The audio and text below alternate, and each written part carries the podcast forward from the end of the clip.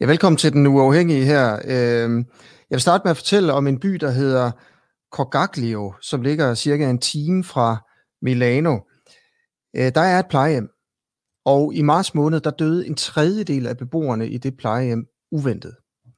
Og de døde ikke af coronavirus, i hvert fald ikke officielt, fordi ingen af dem blev testet for coronavirus. Wall Street Journal fortæller den her historie, og konkluderer i overskriften, at der er mange flere, der dør af coronavirus, end de officielle tal siger, både i Italien, i Bergamo for eksempel, men også i Spanien, fordi folk simpelthen ikke bliver talt. Og det er altså ret store tal, så vidt jeg lige kan se på, på de ting, der er fremme i Wall Street Journal. Velkommen til, og øh, i, i den grad velkommen til, til, til Mikkel Andersson, der er øh, journalist og er, er med mig her i dag. Og Mikkel Andersson, velkommen til. Vil du, vil du ganske kort lige prøve at præsentere dig selv? Det er jo din, øh, din fortjeneste, at, øh, at jeg har valgt at fortælle den her historie i dag. Jamen altså, altså det er jo typisk set, at, at man kan sige, det, det de ser på i det her, altså i både Wall Street Journal og i The Economist, det er en, en overdødelighed, altså statistisk overdødelighed i en, række, i en udvalgt række byer. Det er ret vigtigt at, at fastslå, at det her, det her er ikke overdødeligheden i et helt land. Den, den har vi også nogle tal for. De er sådan relativt i nogen grad usikre endnu, for der er noget lag i rapporteringen af det og forskellige ting. Men den ser anderledes ud, og den er slet ikke så massiv. Men det vi kan se, det er, at i nogle af de her byer, hvor, øhm, og i øvrigt også i Spanien, øh, ud over Italien og også en enkelt fransk by med, øh, så kan vi se, at, at overdødeligheden er større, end hvad man kan konkludere ud fra de officielle, altså diagnostiserede og testede døde af, af, af coronavirusen.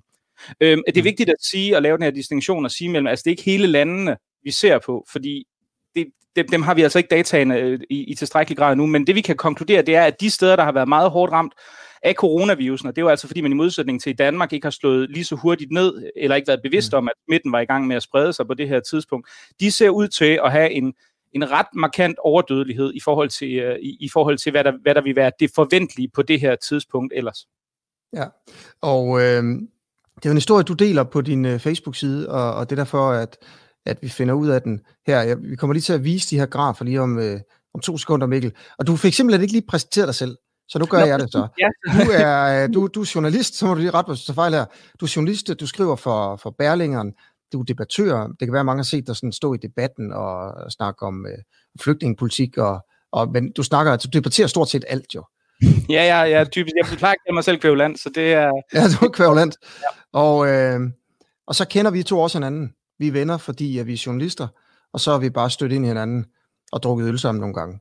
Øh, det skal på en eller anden måde også med her. Og så øh, er du meget optaget af coronakrisen og laver også en, øh, en podcast om det, som du lige kan få lov til at, at fortælle om øh, lidt senere, og, og måske også lige reklamere lidt for. Øh, men, men det er jo bare lidt om dig. Så vil jeg også lige sige til jer, der, der lytter med, at det er dejligt, I er med igen. Øh, Lone kunne desværre ikke være med igen i dag. Lone har jo, prøv at, Lone er jo måske den mest ombejlede ekspert i, i Danmark. Og jeg synes bare, det er ufatteligt privilegeret, at øh, hun har sagt ja til at sende øh, sammen med os her øh, så mange gange. Og det gør hun stadigvæk, men det betyder bare, at hun har nogle vigtige møder. For eksempel med Carlsbergfondet i dag, og så kan hun ikke være med. Øh, I kan selvfølgelig skrive i kommentarerne, hvis I har spørgsmål til mig, øh, hvis I har spørgsmål til, til Mikkel. Og øh, lige om et kvarter, så stiller vi om til New York, hvor vi får en, øh, en reportage fra epicentret i U S A, som er meget, meget hårdt ramt af, af corona. Men, øh, men Mikkel, lad os prøve at få, få grafen op her, øh, og, og prøve at se på det, som du delte på Facebook. Og øh, det, kommer, det kommer her. Vil du prøve at, at fortælle, øh, hvis vi tager de øverste, de øverste tal, hvad det er, man ser på den her graf? Sådan helt, bare, ja. bare være totalt nørdet og meget detaljeret. Ja, helt sikkert. Hvis vi først ser på, nu lad os, lad os starte med at forholde os til Bergamo. Det er altså den første øh, by, vi ser listet op i det øverste venstre hjørne her, ikke? Der kan vi jo se, at det, der er kodet med grå i, den, i det søjle, eller det, den her, det her diagram, der er til højre for byen, jamen altså det grå i det, det er det, man, det, det er regionens normale dødsantal, ikke? Altså det er det, du vil forvente på det her tidspunkt af året. Øhm, så ser du, du det sådan orange, det mest øh, orange-røde, det er de bekræftede øh, covid nitten døde. Altså det er dem, som har fået taget en test, øh, hvad det hedder, og, og som efterfølgende, øh, hvad kan man sige, er afgået ved døden. Og så kan du sige, at det er sådan lidt mere beige, øh, lyserøde, der er eller yderst til højre, jamen det er så det, der er den yderligere dødelighed, som ikke kan tilskrives til covid nitten. Og det kan der være mange grunde til. Altså det kan, det kan være fordi, at øh, man kan sige, at de ikke er blevet diagnostiseret. Det kan være fordi, de er døde. Altså der kan være, at man, kunne, man kan spekulere i, om der kunne være en overdødelighed af andre grunde end, end lige præcis virusen. Men det er naturligvis oplagt altså at have som hypotese i hvert fald, at det har noget at gøre med øh, covid nitten-infektionen, der har hærget særlig stærkt her. Man kunne også spekulere i, om der kunne være, og igen det er spekulation, øh, i, om det havde noget at gøre med, at der vil være en del folk med, med, med alvorlige sygdomme, som der ikke har været behandlingskapacitet til, fordi sygehusvæsenet mm. har været overbelastet i, i, i, i den her region. Ikke? Så, så det, mm. er, det er typisk set, og, det, og det, man kan så sige, vi ser det så for, for Castile og, og øh, franske byer, og en række andre spanske og, og franske byer nedad, nedad, ikke? Ja. Og hvad er det for nogle, øh, nogle byer eller områder, vi ser der? Ved du, ved du hvad det sådan er for steder? Ikke, ikke umiddelbart. Altså jeg ved, Castile har været et af de, de hvad det hedder, hårdest ramte områder i Spanien. Øh, hvad det hedder, det her Ordring, jeg udtaler det sikkert ikke engang korrekt, øh, i Frankrig antager jeg er et af de, de, de hårdt ramte områder i Frankrig også. Mm. Øh, men men jeg er ikke, det, er ikke, det er ikke nogen af dem, jeg har fuldt specielt intenst. Nej, nej, okay. Jeg prøver, du er jo bare, øh, som du siger, en kværulant, der sidder i en kælder på Amager. Er der andre, der spekulerer på samme måde som dig? Øh, ja, det tror jeg. Altså, jeg tror, at alle spekulerer jo for øjeblikket i det her, ikke? Altså, jeg synes jo, det vigtige, det vigtige at sige i den her, i, i den her situation, og som jeg synes, mange ignorerer, det er, at vi, vi, vi, altså, vi næsten alle sammen øh, agerer og forholder os til ting i en tilstand af, jeg vil kalde det radikal uvidenhed, men meget stor grad af uvidenhed. Der er utrolig meget om den her virus, vi ikke ved endnu, vel? Altså, vi ved ikke engang, hvad dens, hvad dens øh, altså, hvad kan man sige, at det, der, det, det vi kan kalde infection fatality rate, altså, hvor, hvor mange af de inficerede, der faktisk dør. Altså, vi har kun nogle opgørelser af, hvor mange, der der er diagnostiseret med sygdommen, som, som dør rundt omkring i verden, og, og det er jo typisk nogle relativt høje tal, men vi ved ikke, hvor stort mørketallet er, så, så, så ja, det er, det er der rigtig mange, der sidder og spekulerer i, og, og, og man kan sige, altså desværre er der jo så også en del af, af de folk, der er eksperter på området, som også bliver nødt til at agere på, på, på baggrund af uvidenhed og lave nogle slag på tasken øh, fra mm. sundhedsmyndighedernes side, som er meget varierende. Altså, ja. øh, for eksempel finnerne har jo nogle, nogle meget anderledes estimater for, hvordan de tror, sygdommen opfører sig, end hvad vi, øh, hvad vi, hvad vi tror her i Danmark. Ikke? Ja, hvad tror finnerne? Øh, de tror, at der findes et meget, meget stort mørketal, og at dødsraten er meget, meget lav. Øh, og jeg mener, de opererer mellem, med, mellem nul komma nul fem procent øh, dødsrate, det vi, vi kunne kalde infection fatality rate, øh, og, og, og så øh, nul komma en procent. Så, så, så hvad det hedder. Øh, og i Danmark tror jeg, der mener jeg, øh, det kan folk jo selv tjekke efter, men jeg mener, at sundhedsmyndighederne opererer med mellem nul komma tre og en procent. Og det, det er sådan et ret stort spænd, og det afhænger af, det, det skyldes, at, at i Finland estimerer man altså antallet af mørketallet af, af, af smittet til at være noget større, end man gør i Danmark. Ikke? Og, og det er også, altså det er ikke sådan, fordi jeg sidder og, og vil hænge nogen ud, for det, det, det er fuldt forståeligt. Altså jeg tror bare, man skal besinde sig på, at vi er i en situation, hvor vi stadigvæk ved meget lidt om den her virus. Mm. Ja, men det, har, det har også faktisk øh, været, været min pointe i, øh, hele vejen igennem det her, at det vi kan være fuldstændig enige om, det der er fakta, det er, at vi ikke ved, hvor mange der kommer til at dø, og ja. Hvor mange der dør af dem, der bliver smittet. Det er simpelthen fakta. Ja. Øh, der er ikke nogen, der kan sige det med sikkerhed. Øh, og, og i forhold til den der, jeg vil bare lige sige, i forhold til det der infection uh, fatality uh, ratio, der Lone, som Lone Simonsen og professor Buruk, hun plejer at være med her uh, i, uh, i Den Uafhængige. Og hun uh, har også, jeg spørger hende, jeg har spurgt hende løbende, hvad hun tror. Og sidst jeg spurgte hende, det var i går, eller i forgårs, jeg tror det var i går, dagene løber lidt rundt for en her i det her corona, der sagde hun altså nul komma en. Mm. Ja. Altså hun var helt nede på nul komma en på grund af nogle, øh, nogle nye tal, hun havde, hun havde set. Øh, du siger, Danmark siger, har i hvert fald sagt indtil for ganske nylig, og det tror jeg stadig ikke, at Danmark gør nul komma tre til en procent. Ja. Øh, det siger W H O også. Ja, nu, og øh, engelske, forskere har, engelske forskere, nogle engelske forskere har i hvert fald for nogle uger siden været helt op på mellem to og tre procent af dem, der blev smittet, ville, ville dø. Ja. Og The Lancet siger, i, eller forsker i The Lancet, et studie, der blev publiceret her den tredivte marts, øh, baseret på, på, på tal fra Kina, og de er jo naturligvis også behæftet med den sædvanlige usikkerhed, øh, hvad alt, der kommer fra Kina, har at gøre med. Men, men de siger så, i, i, i hvert fald et studie, som det ligger nogen, nogen tiltro til, jamen de siger, at det, det ligger på omkring, øh, omkring nul komma seksogtres procent, hvis jeg husker rigtigt. Ikke? Så okay. der, der er stadigvæk et stort spænd. Øh. Og så kan man også sige, hvorfor, hvorfor sidder flueknæb øh, sådan nogle øh, procentsatser og promillesatser? Det er jo blandt andet fordi, og det vil jeg så også gerne lige snakke med dig om, Mikkel, bare sådan dine tanker omkring den danske strategi. Øhm, hvis man, som mange danske eksperter øh, øh, regner med, så, så får mellem fyrre og tres procent af den danske befolkning den her virus. mm. så opnår, altså indtil man opnår det, der hedder en flokimmunitet, hvor der er så mange, der er smittet, at man ikke kommer til at smitte hinanden længere. Mm. Øhm, der er jo folk, der mener, at det er det samme som at give op. At man sådan accepterer, at jamen, vi skal alligevel derhen, hvor, hvor så mange får det. Øh, man kan godt bremse virusen, er der nogen, der siger, det er ikke, man skal ikke bare tænke, at man på en eller anden måde skal have smittet omkring halvdelen af befolkningen. Så derfor er det jo vigtigt, fordi hvis vi siger, at halvdelen af befolkningen i Danmark bliver, bliver smittet, øh, hvad det er to komma otte millioner. Hvis det så er en procent, ja, så er det otteogtyve tusind. Hvis det er nul komma en procent, så er det to tusind otte hundrede. Mm. Øh, det, det er meget, meget, altså, de her tal er jo super, super vigtige. Altså. Hvad tænker du om den danske coronastrategi? Jamen altså, det er jo ikke, det er jo, altså jeg, jeg, jeg vil sige, jeg læner mig jo nok op, op af, af, af det, vi kan kalde, øh, at blive inspireret af det, vi kan kalde best case, øh, eller best practice, ikke? Og, hvor, og det, er jo, det har jo tydeligvis været der, hvor man har forsøgt at, at holde virusen, øh, øh, hvad kan man sige, marginalisere den mest muligt, ikke? Det har vi set jo i både Taiwan, Singapore, Korea, og også i Kina, i øh, Sydkorea, og også i Kina i nogen udstrækning, ikke? Øh, og der kan man sige, jamen det var jo den strategi, som vi i Danmark gik væk fra om aftenen den ellevte marts. Altså der blev det jo øh, annonceret af Sundhedsstyrelsen, at vi gik væk fra at foretage øh, kontakt- og smittesporing, og, og at vi i stedet for gik over til at lave den her afbødningsstrategi. Og der er ikke nogen, der vil sige det højt. Det har Lenny Malachenski, som er journalist på Weekendavisen, nu har en fascinerende artikel om det i dag, at der er ikke nogen, der vil sige, at strategien er flokimmunitet. I hvert fald ikke nogen politikere. Kåre Møllbak fra, fra øh, Statens Serum Institut har sagt det som den eneste.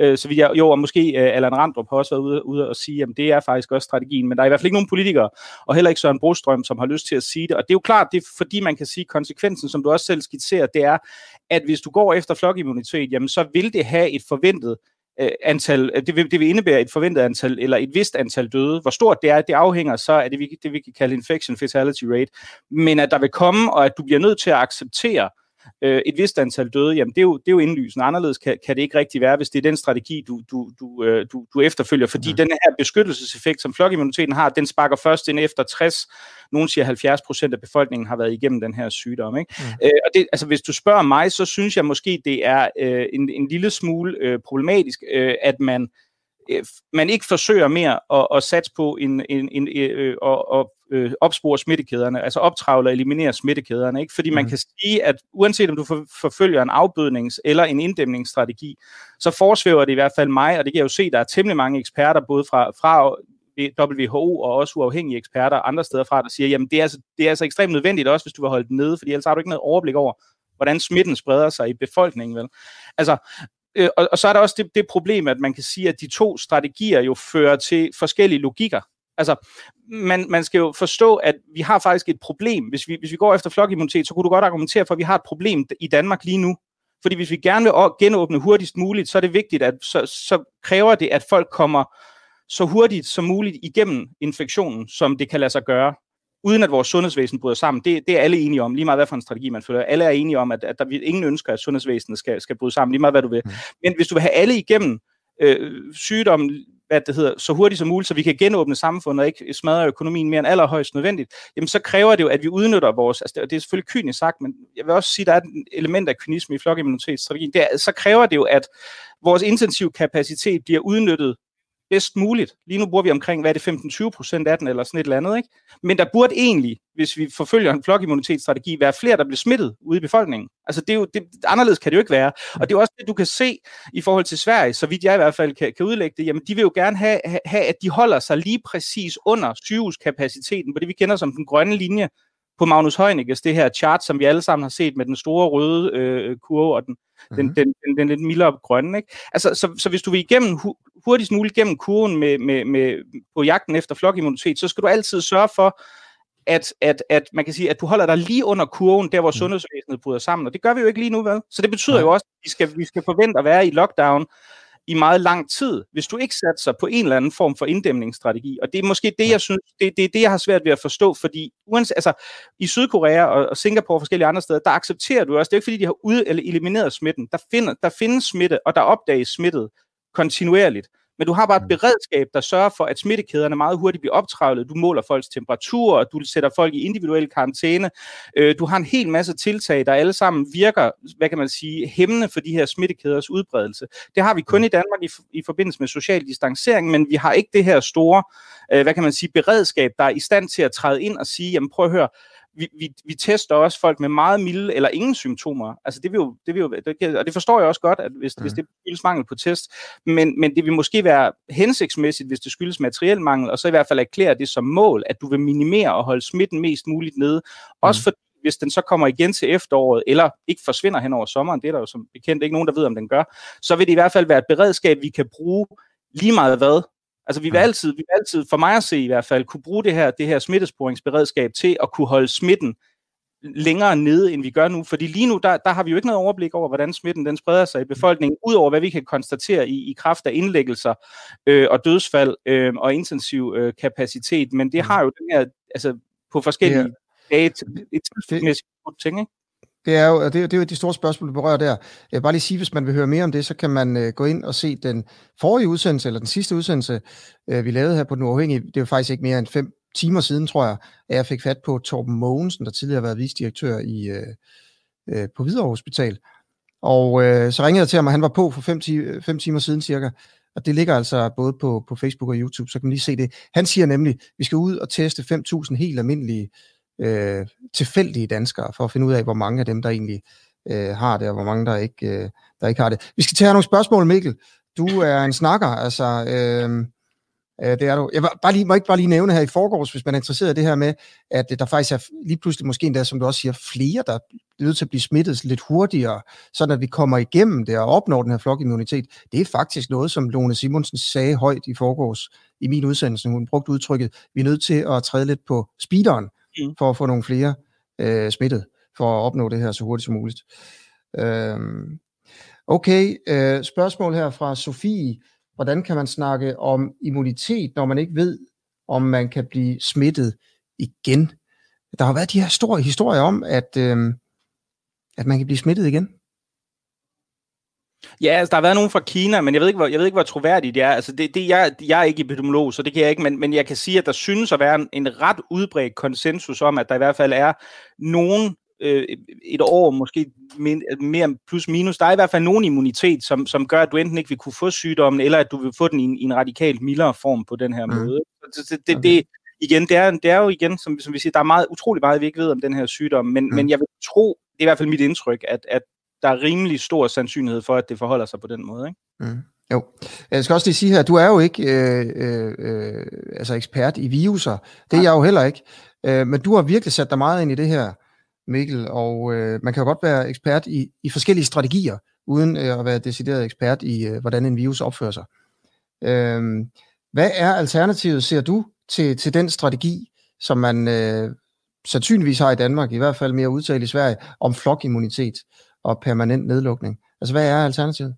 Jamen, altså, det er jo, det er jo i første omgang at sørge for, altså, fordi man kan sige, vi er jo i en, i, i en situation lige nu, hvor folk har været i den her lockdown i, i tre uger. Jeg vil jo mene, at man skulle have forsøgt at opbygge det her, det her smittesporingsberedskab allerede fra første infektioner, og, og dimensionere det langt større, ikke? Men, men, men, og det skete jo ikke, og man opgav det jo i praksis stort set her den, den ellevte, ikke? Og det, det synes jeg jo, set i bakspejlet, har en mistanke om, man kommer til at synes, det var en fejl.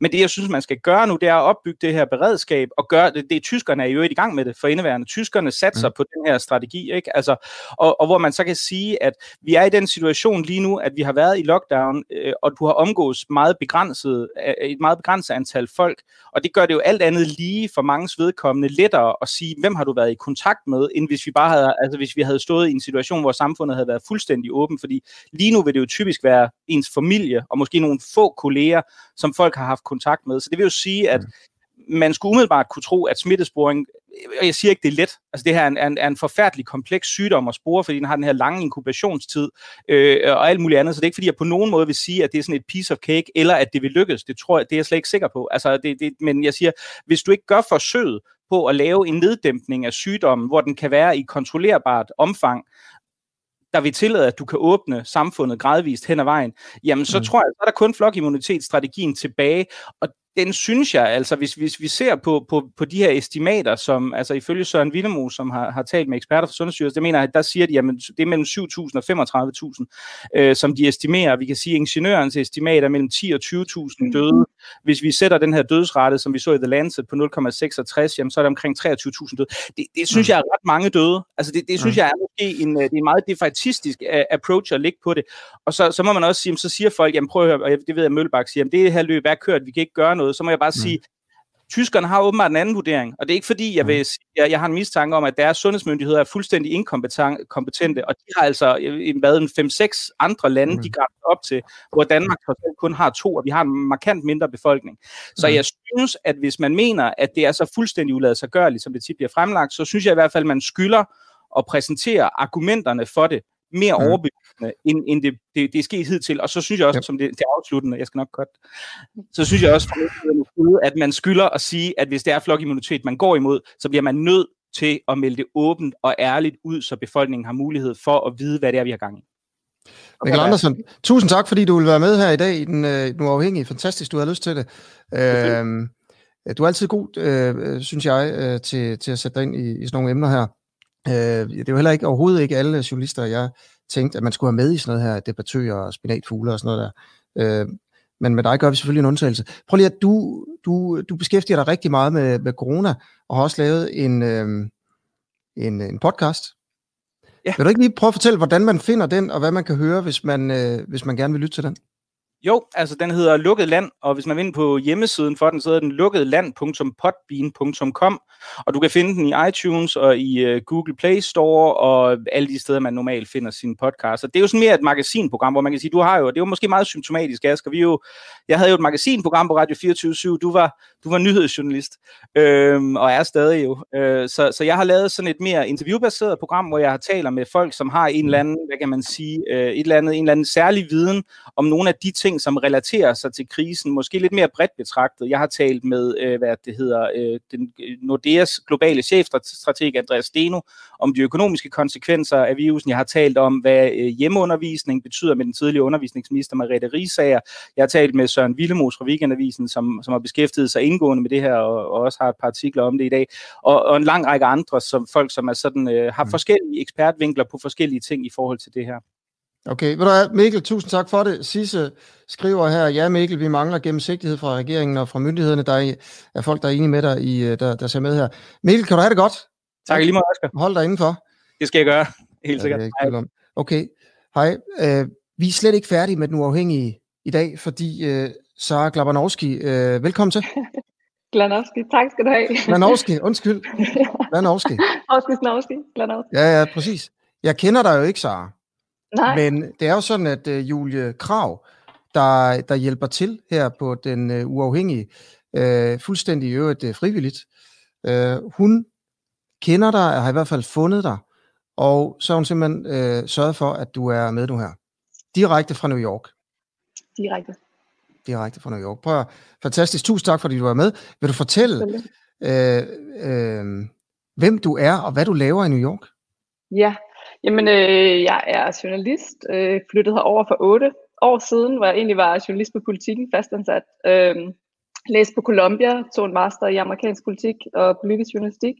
Og så efter det år, så ringede jeg hjem til Politiken, sagde op og har, har arbejdet som øh, freelance journalist, øh, både for danske og amerikanske medier herover lige siden. Øh, lige udgivet en bog, Skyggebokser, der handler om New York, hedder Fortællinger fra kanten af New York. Okay, øh, og du har, du har lovet simpelthen at give en lille status på, hvordan det ser ud i, i New York. Jeg er jo slet ikke øh, opdateret på, på alt med det her. Sidst jeg hørte fra New York, jamen der, det er vel i går, jeg sad og læste lidt, øh, der blev det kaldt for epicenteret for, ja. for, for coronasmitten i, i U S A, og der var meget run på, på sygehusene og sådan noget. Kan du prøve at give nogle eksempler på, hvor, hvordan det står til? Ja, jamen altså, øh, man har jo hele tiden sagt, eller det, det som guvernøren siger, er jo, at, at den her virus, som han har ramt til New York, som et, ikke det godstog, man forventede, men som et lyntog, meget hurtigere, meget hårdere, end, end man havde forventet. Øh, lige nu, bare her i New York City, som er hår, hårdest ramt i staten, der er femten hundrede døde, øh, og det er jo gået van, vanvittigt stærkt, altså på bare et enkelt døgn døde fire hundrede her i, i New York. Og noget af det, som er meget, meget kritisk lige nu, det er, at New York er ved at løbe øh, tør for respiratorer. Øh, guvernøren sagde i går, mener jeg, det var på hans pressemøde, at, at øh, han holder sådan dagligt pressemøde, og tallene ændrer sig jo hele tiden. Øh, han holder pressemøde her igen om nogle timer, så der vil tallene være nogle andre, og dødstallene og antallet af smittede vil stige voldsomt igen. Øh, men, men han sagde, at om seks dage, der løber New York tør for respiratorer. I går så jeg de første meldinger fra læger om, at, øh, at de har måttet lade patienter dø, øh, fordi de simpelthen ikke har, har respiratorer nok. Øhm, og, og er begyndt at bruge øh, respiratorer og dele, dele respiratorer mellem to og så videre. Så det er sådan meget, meget kritisk. Øh, et af de steder, hvor det sådan er, er meget voldsomt, der er jo op på det her øh, hvad hedder det, øh, hospital, der ligger længere oppe i øh, Queens. Øh, Elmhurst hedder det, hvor, hvor køerne til hospitalet simpelthen starter før solopgang. Øh, og nogen øh, står i kø hele dagen øh, for at komme ind. Øh, og og der, man, har, man har taget de her øh, hvad hedder det, øh, nød, øh, midlertidige sådan nødligehuse i brug, som man ellers ikke har haft i brug siden øh, ellevte september to tusind og et terrorangrebene der. Øh, og de er sådan, og, øh, står som sådan nogle kølelastvogne og, og, og telte ude foran mange hospitaler. Øh, ser sådan nogle meget... Øh, Øh, altså folk bliver også meget, øh, det er kommet meget pludselig, og folk sådan deler videoer, hvor de, hvor de har set i gaden uden for hospitalerne, at, at øh, kroppe eller lig simpelthen bliver, bliver kørt ud fra hospitalerne og på gaffeltrucks ind i de her øh, kølelastvogne. Så det er sådan ramt New York virkelig, virkelig hurtigt. Øh, og lægerne altså græder og fortæller om, at de har... at de jo mangler alting, altså respiratorer, masker, altså der, øh, hvad hedder det, kitler, vinylhandsker, alle de her ting, der har været så mange historier udenom, udenom at, at, øh, at de genbruger deres masker, og de ikke har masker nok. Øh, jeg kender en, en, øh, jeg har en veninde, som, som er psykolog, og som øh, her øh, lige så snart, hun, hun har lige haft øh, corona selv, øh, og, og hvad hedder det, lige så snart hun, hun kommer tilbage på, eller hun har, har fået sin clearance, som det hedder, og fået, fået sådan papir på, at hun ikke, hun ikke smitter længere, så skal hun, hun op og yde sådan psykologbistand øh, til nogle af hospitalerne oppe i Bronx, øh, til, til dem her, som virkelig står med de her valg lige nu, som er, eller som snart står over for de her valg, som er, hvem, hvem skal leve, og hvem skal dø, øh, og hun, hun og mange andre, øh, som skal ind på de her hospitaler, siger, jeg føler, at vi bliver sendt ind på et slagtehus, altså det, det er sådan ligesom det, der er, er stemningen.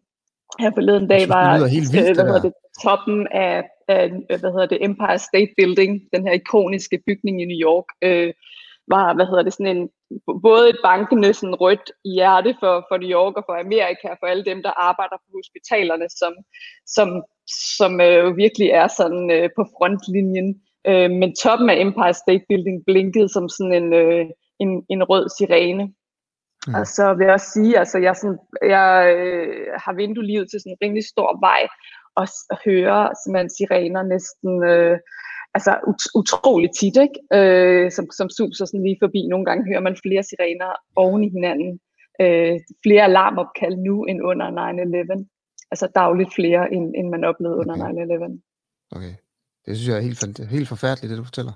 Egentlig. Ja, det er enormt øh, voldsomt, og man kan også se, altså alle går faktisk med, øh, altså der bliver jo hele tiden sådan stra- inddæmmet og inddæmmet og inddæmmet. Byen er jo sådan en, øh, en spøgelsesby lige nu, altså togene rasler rundt som sådan nogle øh, klaprende, øh, to- med sådan tomme øh, klaprende vogne, som sådan et spøgelsestog gennem byen, og de eneste man ser på gaden er jo simpelthen dem, der står i de her køer uden foran supermarkederne og apotekerne, med sådan to meters mellemrum, og så ser man øh, så ser man faktisk næsten ikke andre andre i gaden. Dem jeg så, dem jeg ser går alle sammen med masker nu. Jeg så en i går på, nej ikke i går, for et par dage siden på et skateboard, som sådan havde, og det han er ikke den eneste jeg har set i heldragt, men som folk begynder sådan at tage heldragter på, øh, handsker, maske, hele, og nogen går med briller, altså sådan øh, beskyttelsesbriller, mm. og sådan altså dækker sig fuldstændig ind og, og, og begynder sådan at ja, ligne noget, der sådan er, minder om en sådan katastrofefilm, ikke? Ja, ja, det har man jo også. Det, det, det minder mig om, om billeder, jeg også man så fra Kina i starten, hvor de... Ja. Øh, I de dragter, så, så, slemt, ja. så slemt er det ikke i, altså så, så slemt er gadebilledet ikke endnu i forhold til, øh, at alle går rundt i de her dragter, men man begynder at se dem nu, øh, og, og man begynder at mærke, at, at folk virkelig er, er presset og, og bange, og rigtig mange har forladt byen. Øh, hvad hedder det, jeg skriver i, i Weekendavisen i dag om, om hvordan de rige jo tog, var nogle af de første, der forlod byen i, i helikopter og, og med privatfly og sådan noget, taget ud til The Hamptons og Øh, og, og, og de øh, områder, hvor, hvor, hvor, hvor hospitalerne virkelig er ramt, det, det er de fattigste områder. Øh, guvernøren siger hele tiden sådan på sine pressemøder, vi er alle sammen i samme båd, øh, kalder coronavirusen for the great equalizer, altså den her, øh, der udligner hvad hedder det, forskellene mellem os, men faktisk så, øh, så er det de hospitaler, som er hårdest ramt, det er dem, der ligger i de allerfattigste kvarterer. Elmhurst i Queens, øh, oppe i Bronx, nogle steder her i Brooklyn, Washington Heights, øverst op på Manhattan. Og det er simpelthen fordi, at øh, hvad hedder det, folk, der bor folk rigtig tæt sammen, der har folk ikke andre muligheder end at tage subwayen, øh, og folk, hvad hedder det, det er også folk, som, som måske er, hvor der bor mange immigranter, som ikke, som måske er illegalt, som ikke tør gå, som ikke nødvendigvis tør gå til lægen til daglig, og mange, som ikke har sundhedsforsikringer, som heller ikke øh, går til lægen, øh, og, og derfor så har mange af dem, som så bliver ramt af corona, de har nogle, nogle følge eller nogle øh, sygdomme, som de kæmper med i forvejen, som de kunne have haft kureret med, fordi de ikke har haft de her sundhedsforsikringer, øh, så, så hvad hedder det, har de ikke fået taget hånd om de her øh, sygdomme, som de har, og derfor så bliver de ramt endnu hårdere af coronavirus. Ja, ja. Øh, og det betyder, at rigtig mange faktisk, øh, hvor de får, får brug for sådan, øh, at komme i intensiv behandling, som egentlig ikke havde behøvet det, hvis Amerika havde haft et universelt sundhedssystem, som vi har i Danmark. Ja. Og det er jo en af grundene ja. til også, at det rammer så hårdt, og man nu ser konsekvenserne af det amerikanske sundhedssystem. Ja. Kæmpe, kæmpe konsekvenser derovre. Øh, også bare hvis man kigger på arbejdsløshedstallene, jeg så den mest sindssyge graf nogensinde, jeg har set, tror jeg. Det er måske ja. også lidt løgn, men, men den der med, hvor mange arbejdsløse, der er blevet på en uge.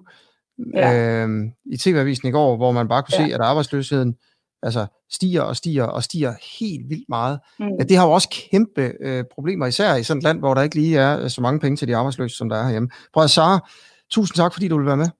Jeg vil bare lige sige i forhold til den, øh, ja. bare lige som afsluttende bemærkning, at, at faktisk her i øh, New York, øh, der er fyrre procent af alle dem, der lejer, altså alle lejere, som lejer deres bolig, de kan ikke, øh, de kan ikke betale øh, husleje her i april.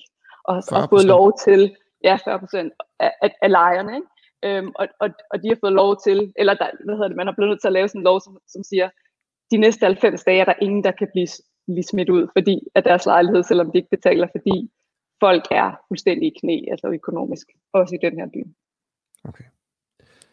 Sara, tusind tak, fordi du ville være med. Selvfølgelig, det var en fornøjelse.